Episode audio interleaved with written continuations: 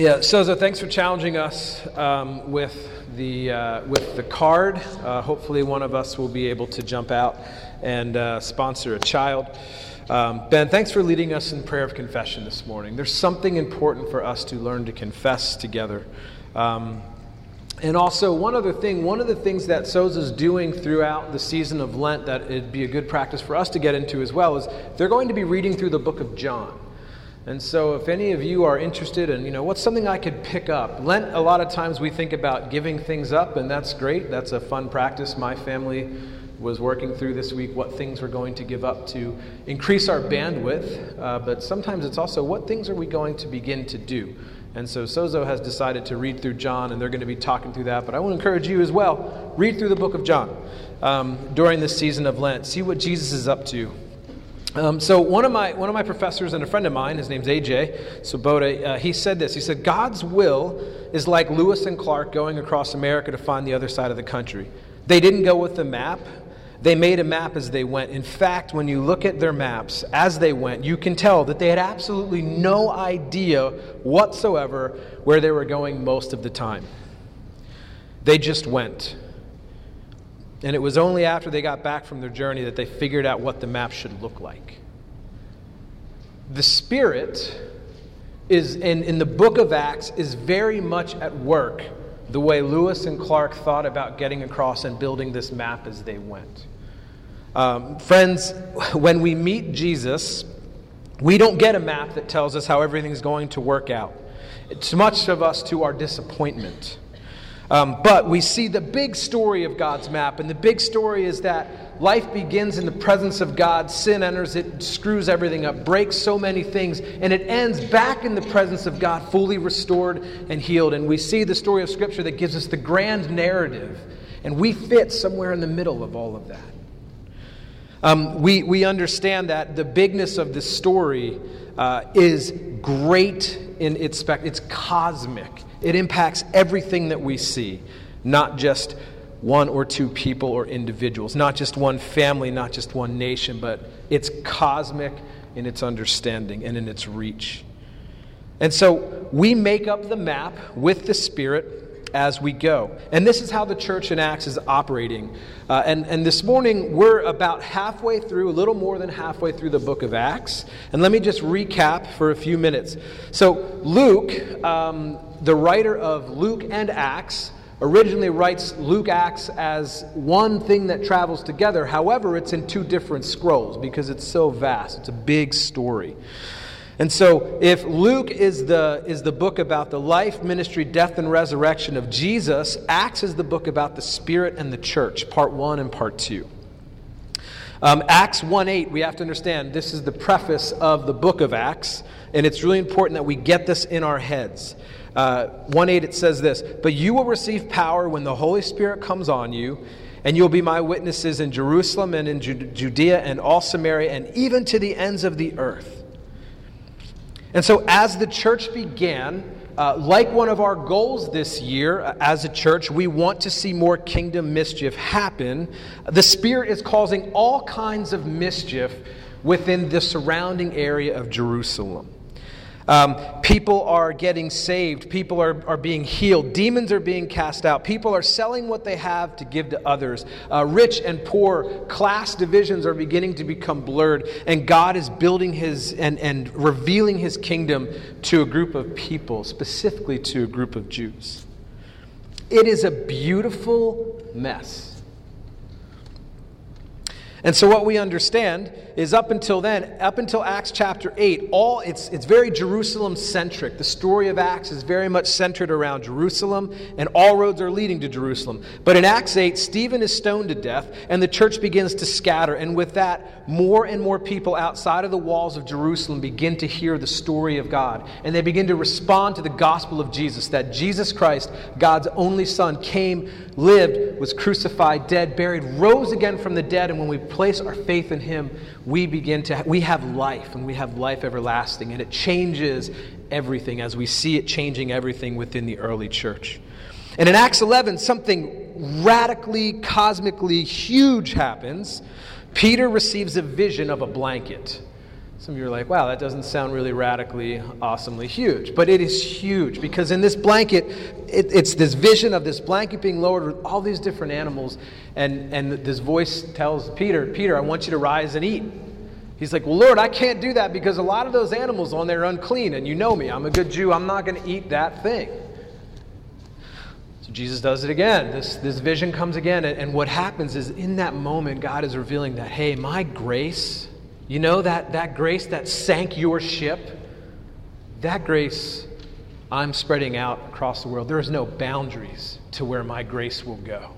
And so Peter goes to Cornelius' house. He's a Roman guy. He presents the gospel. These guys get saved. They fall to the ground because the Spirit comes on. They start speaking in tongues, and all kinds of cool stuff starts happening. And here we see the bigness of the gospel move outside of Jerusalem and, it's, and Judea, and it begins to reach Gentiles. This is cos- this is huge. It's, it's outside of the family in which everyone was kind of thinking this, this blessing, this gospel that we have, we are recipients of it, and look at it. It's so beautiful, and we all look the same, we all think the same, we all talk the same. And then God screws it all up by opening up to a bunch of Gentiles. He opens the story, the bigness of the story, to weird people like me and you.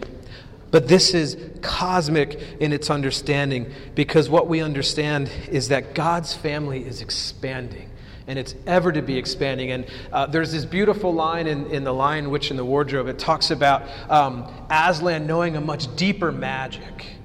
And the deeper magic of this story is that when we go way back into the beginning of Scripture, we see this promise to Abraham from God saying, Abraham, I'm going to bless you so that all the nations of the world will be blessed. And so Jesus is the fulfillment of that, that it's not just stuck into one family, one people, but it now spreads out into the entirety of the world, that it knows no language barrier, it knows no cultural barrier, it just begins to explode. And so we see that chapters 13 and 14 are the story of Paul and Barnabas's first, Barnabas's first missionary journey. And amazing things are happening on this journey. Both Jews and Gentiles are coming to faith in Christ. Paul and Barnabas are they're getting beat up, they're getting kicked out. It's a ruckus. And the Holy Spirit, I think, is laughing and dancing in the midst of the chaos, but he is bringing order and salvation to people that were far from God. This is good, okay? This is really good stuff. And then we get to chapter 15. We have to understand, chapter 15 is a pivotal point within the book of Acts. Um, some scholars say this is the pivotal point in the book of Acts because it changes the direction of the church. And so I'm going to have my friend Liz, she's going to come and read to us. If you guys have your Bibles, open up to Acts chapter 15. We're going to start in verse 1. I'll pull that out of your way. But some men came down from Judea and were teaching the brothers, Unless you are circumcised according to the custom of Moses, you cannot be saved. And after Paul and Barnabas had no small dissension and debate with them, Paul and Barnabas and some of the others were appointed to go up to Jerusalem to the apostles and elders about this question. So, being sent on their way by the church, they passed through both Phoenicia and Samaria, describing in detail the conversion of the Gentiles, and brought great joy to all the brothers. When they came to Jerusalem, they were welcomed by the church and the apostles and the elders, and they declared all that God had done with them. But some believers, who belonged to the party of the Pharisees, rose up and said, It is necessary to circumcise them and to order them to keep the law of Moses. The apostles and the elders were gathered together to consider this matter. And after there had been much debate, Peter stood up and said to them, Brothers, you know that in the early days God made a choice among you that by my mouth the Gentiles should hear the word of the gospel and believe. And God, who knows the heart, bore witness to them that by giving them the Holy Spirit, just as he did to us, and he made no distinction between us and them, having cleansed their hearts by faith. Now, therefore, why are you putting God to the test by placing a yoke on the neck of the disciples that neither our fathers nor we have been able to bear? But we believe that we will be saved through the grace of our Lord Jesus Christ, just as they will. And all the assembly fell silent. And they listened to Barnabas and Paul as they related what signs and wonders God had done through them among the Gentiles. After they finished speaking, James replied, Brothers, listen to me. Simeon has related how God first visited the Gentiles to take them a people for his name. And with this, the words of the prophets agree, just as it is written After this, I will return, and I will rebuild the tent of David that has fallen. I will rebuild its ruins, and I will restore it, that the remnant of mankind may seek the Lord, and all the Gentiles who are called by my name, says the Lord, who makes these things known from old. Therefore, my judgment is that we should not trouble those of the Gentiles who turn to God, but should write to them to abstain from the things polluted by idols, and from sexual immorality, and from what has been strangled, and from blood. For from ancient generations Moses had in every city those who proclaim him, for he is read every Sabbath in the synagogues. This is God's word. And so, what we see is that this story has its roots back to Peter and his vision. And again, as we're talking about, this is a cosmic event for the Gentiles to begin to respond to the gospel, for the Holy Spirit to come upon them. This is changing everything. And so, to understand what salvation looks like pre Jesus uh, for a Gentile who wants to come into uh, a Jewish way of living, uh, is a couple things. There, there's two kind of there's two parties that really thought this way. You had some more progressive ones and some more conservative ones. And the progressive folks thought this: well, as long as they keep the seven laws which was which were given to Noah. Not, not Moses to Noah. They were, you know, don't eat certain things, um, please don't have sex with different people, uh, and uh, don't have idols. That, th- those are kind of the, the basic laws that if we look back in Genesis, we begin to see these things come out. And then you had more conservative Jews who said, no, they have to be, they, they need to go through the full conversion experience. They need to be circumcised. Uh, they have to obey all of Torah. And so, what's happening here is you have this conversation taking place. We need to kind of peel back and say, Okay, so what the Pharisees are saying, and please, we have to understand this. These aren't the Pharisees that we made fun of back in, in you know, the flannel graph days, the ones that were really mean and cranky, or were they, you know, any of these movies that we see popping up, which I will just turn that off. We're good. Um, and, but what we have to understand is these Pharisees are people that have now responded to the gospel. They believe that Jesus is the Messiah, and they're, but they're, living in this tension, saying, Yeah, I totally believe this, it, it's real, it's good, but I, am not ready to give up my, my Jewishness uh, because that's not part of the deal. And so you have this understanding that the Pharisees are saying, Listen, if, if a Gentile wants to become a Christian, they need to first become Jewish, and then they're okay. And what Paul and Barnabas and Peter are saying is, No, we, we, we cannot, we can't have them jump through all these religious hoops. And, I, and Peter says this beautiful thing. He says, Guys, we haven't been able to hold up these things. But we need to understand this is a big deal within the church. This is a really difficult thing. Um, and this isn't one of those things that's just so simple. But this is also something that we do in our day. Uh, I, I, think um, you know, some of you may have heard this. If you want to be saved, you must stop smoking. You must renounce polygamy, or you must be baptized by immersion, or give up racial biases, or be circumcised. There's all these different things that we have a tendency to add to what we think it must mean to be a Christian. Because this is what's really at stake. This is the big picture of what's going on within the story. What does it mean to be saved. And here's the truth you can become a Christian exactly where you are. Jesus saves us through his grace. This is the, on a cosmic level of Jesus' life, death, burial, and resurrection. What happens is sin, the brokenness in which we, we live in, the relational brokenness, the, the, the, the brokenness between our lives and God, our lives, the way that we view ourselves, uh, the way that we view others, and the brokenness that we see all around us in creation, that the resurrection actually begins to heal and repair and redeem and restore those things. And believing in the name of Jesus saves us, it changes us, it makes us new. And that God's grace is much bigger than we imagined. God makes room in his family. And so it's, it's remember, remember that game that you play with, with children? Um, you know, uh, you, would say, you know, how, how, big is, you know, how big is little Johnny? So big, right? Remember that? Well, we do that a lot, right? We think, and I think we do it in different ways. We think God's grace is this big, but in reality, it's this big.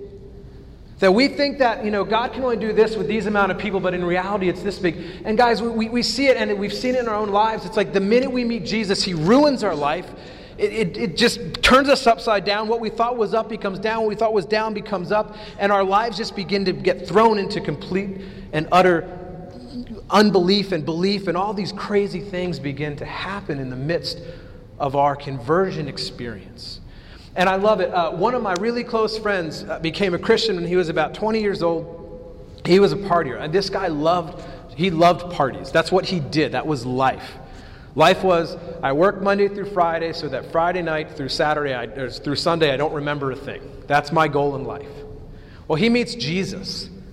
And three months later, he has this conversation with me while he's in the midst of his partying. And he says, Hey, so I got this really weird thing. I'm feeling really guilty about what I'm doing. He's like, Whoa, well, well, well what's that? Well, I don't want to feel guilty. Well, what do you think's going on? He's like, This is going to sound crazy. I don't think God wants me to continue doing this. Whoa, are you serious? But what I love about that is that God, who called him, as the relationship continued to grow, there was this growth of maturity and this growth of saying, How do I step with God? And it was this beautiful picture of maturity beginning to happen. Probably a lot what it was like when Gentiles started becoming to know Christ, when they began to see him, right? So I just, and understand, Gentile culture is very different than Jewish culture. Um, sexuality is rampant. I know not like in America, sexuality is not rampant in America, right? Like we're very modest people. Um, right, so this is nothing new. And so, in, in that, there, there's promiscuity, there's all these different things. Um, there are feasts and pagan festivals and all these different things that are happening. And so, as they're talking about that, that's a main issue within the church. They're saying, what do we do? How do we actually help people begin to connect the dots? How do we help them actually come to relation with Jesus, but also realize that we want them to be in relationship with the church? Do we help them become Jewish or, or, or what? So, please hear, this is a major tension. And so, what we understand about these rules, uh, and let me read them one more time. James says this He says, Therefore, my judgment is that we should not trouble those of the Gentiles who turn to God, but should write them to abstain from things polluted by idols, so stay away from idolatry, from sexual immorality, stop having sex with people that aren't your wife or your spouse or your husband, uh, and from what has been strangled, uh, and from blood. And uh, these, these rules actually are found within uh, the Levitical law, Leviticus 17 and 18. You can find them there. And these were rules that people that came to Israel and wanted to be part of the community but weren't fully Jewish had to abide by. Because it, two things. Number one, if you can sum these two rules up, these four rules into two words, two ideas, it's love God and love others. And the whole idea of these rules were saying, how do we help these people fall in love with God? How do we help them understand who God is? But how do we help them be sitting around a table with Jewish brothers and sisters and not having offensive warfare every time they sit to have a meal? So these ideas are really about the understanding that we need to learn how to be community together, and it's really messy. Right? Same thing with us. There are moments, and again, a lot of us have had experiences like this when we came to know Christ. Our brokenness was so big that certain things just stopped right away, and other things have taken time to, to, to bleed out. If we look at the book of Corinthians, both of them, um, understand Corinth is a very pagan city. Sexuality is rampant, and most of what Paul is writing to Corinth is saying, guys, stop having sex. This is not good. You're destroying relationships around you, you're destroying yourself. And he's having all these very, very important conversations about what these things are. And, but to understand, too, that the, these rules aren't just cracked up from nowhere. These are also rules that are deeply invested in, this, in the story of God. Because what Peter and Paul and Barnabas and James are saying is we don't just want people to just forget our past. We don't want them to just move away from the story because this is God's redemptive story. And what I love about God's redemptive story is it's warts and all. If you've ever read the Old Testament, a lot of times you walk away thinking, What did I just read? Uh, it's scary. Whoa, did God really do that? Yes, it's warts and all, and I appreciate that because we're not. It, no one had a chance to edit the book to make it look really pretty, so all everyone's really happy about it. But it's saying, are you willing to follow God? Do we see that God's redemptive plan was hatched from the beginning and continues to move forward? And so these laws, these rules that they're encouraging the Gentiles to abide by, is saying, this is how we do family together. Uh, have any of you ever been to any kind of um, wedding rehearsal? When in laws meet for the first time. It's like made for TV stuff, right? I mean, in a lot, you, some of you are laughing are like, yeah, we have horror stories. But it's very interesting. Two families trying to figure out, well, you know, I don't want to step on your toes and I don't want you to step on my toes. How do we do this well? It's the same kind of idea. The church is being, it's, it's expanding. The Spirit is causing all this trouble. But the church is saying, how do, how do we respond? How do we respond? And so James, he recognizes that a convert to faith it must give up certain practices while the community welcomes all who truly repent as God welcomes them. There are no limits in the community for what marks out as for, for what the community marks out as Christian. And so here's what this means for us today. My friends, we are not called to be professors of grace. We are called to be possessors of grace. This idea that there is no distinction between Jew and Gentile is the unveiling of God's picture of grace, that it is big and it is beautiful and it is huge. A few weeks ago, Ben Pitson, uh, in a meeting we had, we were talking about a passage of, of the disciples when they were fishing and they caught this fish. And there, it says that there was so much fish in their boat that it almost sank. And Ben said, and I love this, Ben goes, That's a picture of God's grace that it's so big and so overflowing that it's probably going to sink your ship. And I appreciate that because that is the truth of the gospel. That we think God's love and grace is this big, but in reality, it is this big. And it is so much bigger than we can imagine. My friends, what, what, what I'm thinking through and what this means for us today is Jesus plus nothing. We can't add anything for salvation. It's Jesus. It's Jesus alone. Even the best of intentions, if we only meditate more, if we only read our Bibles, if we only pray more, it's placing our faith, our full trust, and our weight in the person of Christ. John 16, 27, I, I love this passage. It says, For the Father himself loves you because you have loved me and believed that I came from God. My friends, that is the simplicity and the beauty of salvation. We place our faith in God and it begins to change our lives and our beings. So, Jesus plus nothing. We can't add anything to Jesus for salvation. It's Jesus, it's Him alone. However, I want to also warn us that the gospel is like a bomb that goes off and disorients everything. And so, some of us, when we meet Jesus for the first time in our life, we feel shame and guilt, and, and um, a lot of um, counselors and people uh, in, this, in the psychology world would, would say that that's really bad, but I actually think that when God does it, it leads us to repentance, which brings us back to what Ben said. It's His kindness that draws us into repentance. When we recognize that shame and guilt, what we actually realize that when we repent, it leads us to freedom.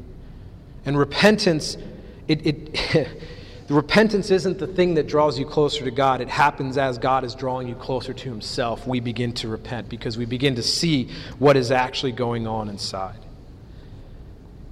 And so that's one thing. So the, the first thing is if we have anything that we've added plus Jesus, we need to repent of that and leave it here.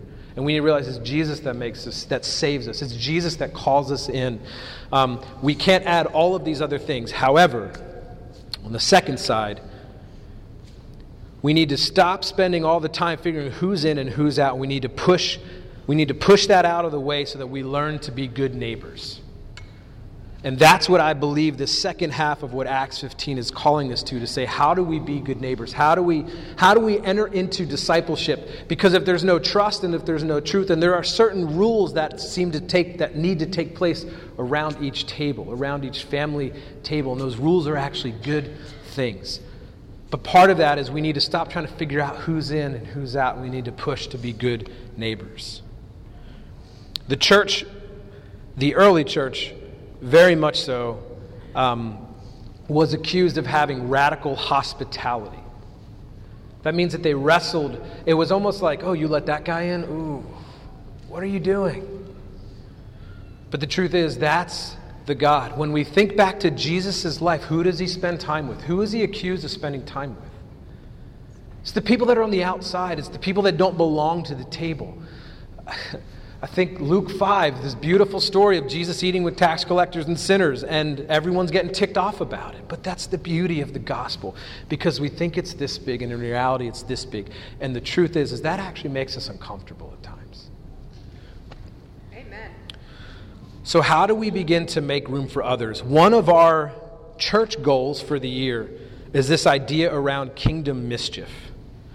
And what does it mean for us to begin to see more kingdom mischief take place? And my friends, I think what that means for us this morning is that how do we begin to open up, but we begin to take risks and see how do we love people well? What does it look like to enter into relationship with people that are just messy? And here's what I know to be true we are broken.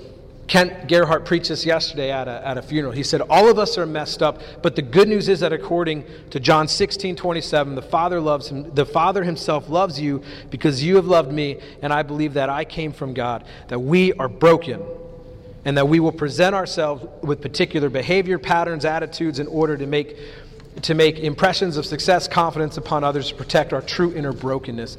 But God is pasting together a family that looks a lot more like the family from Little Miss Sunshine than it does the Waltons. And so part of us is realizing, fellas, we and, and ladies, we are we are in a van that is half broken down that won't work without God at the wheel and us participating with Him. And so two things I want to challenge you. Number one, that if you're adding anything to Jesus, you need to repent, you need to drop, you need to realize it's Jesus that saves you alone. Second thing, you're called to be part of a really messy community. And so, what that means is there are certain things that we have to say listen, we're, we're, we are going to give certain things up just to be part of this community. Because when it comes to be part of it, when it comes to be with family, there are certain things that we have to learn to lay down. And when I think through the, the, the these rules that, that, that the church sends to the Gentiles, they're a gift. They're rules towards freedom, and they're rules towards seeing a table expand. And I love that we stand here today. I stand here, you sit here as a result of men and women who continue to see the gospel move forward, to move outside of one particular family, the blessing of Abraham, and to see it grow and grow and grow and grow. And with each step of growth, it got messier and messier and messier. But what I love is that we can put our full weight and trust in the fact that the Spirit of God is alive and well and moving us towards perfection, moving us towards what it means to be a real family of God. Let me pray for us. Lord, thanks for this morning. And God, thank you so much for the stories in which we heard and the way that you're at work um, in Sozo. And the way that you're at work in, in so many different people's lives around the globe. Lord, I'm thankful that we're part of the blessing that you promised to Abraham thousands of years ago that your grace would, would move away from one family and, and that a family would be a conduit, would be a pipe, and not a bucket of your grace. Lord, I pray that you would break our hearts for the Gentiles in our world that are far from God, that don't even know the story and God, I pray that you would surprise us as we step out in faith in kingdom mischief experiments.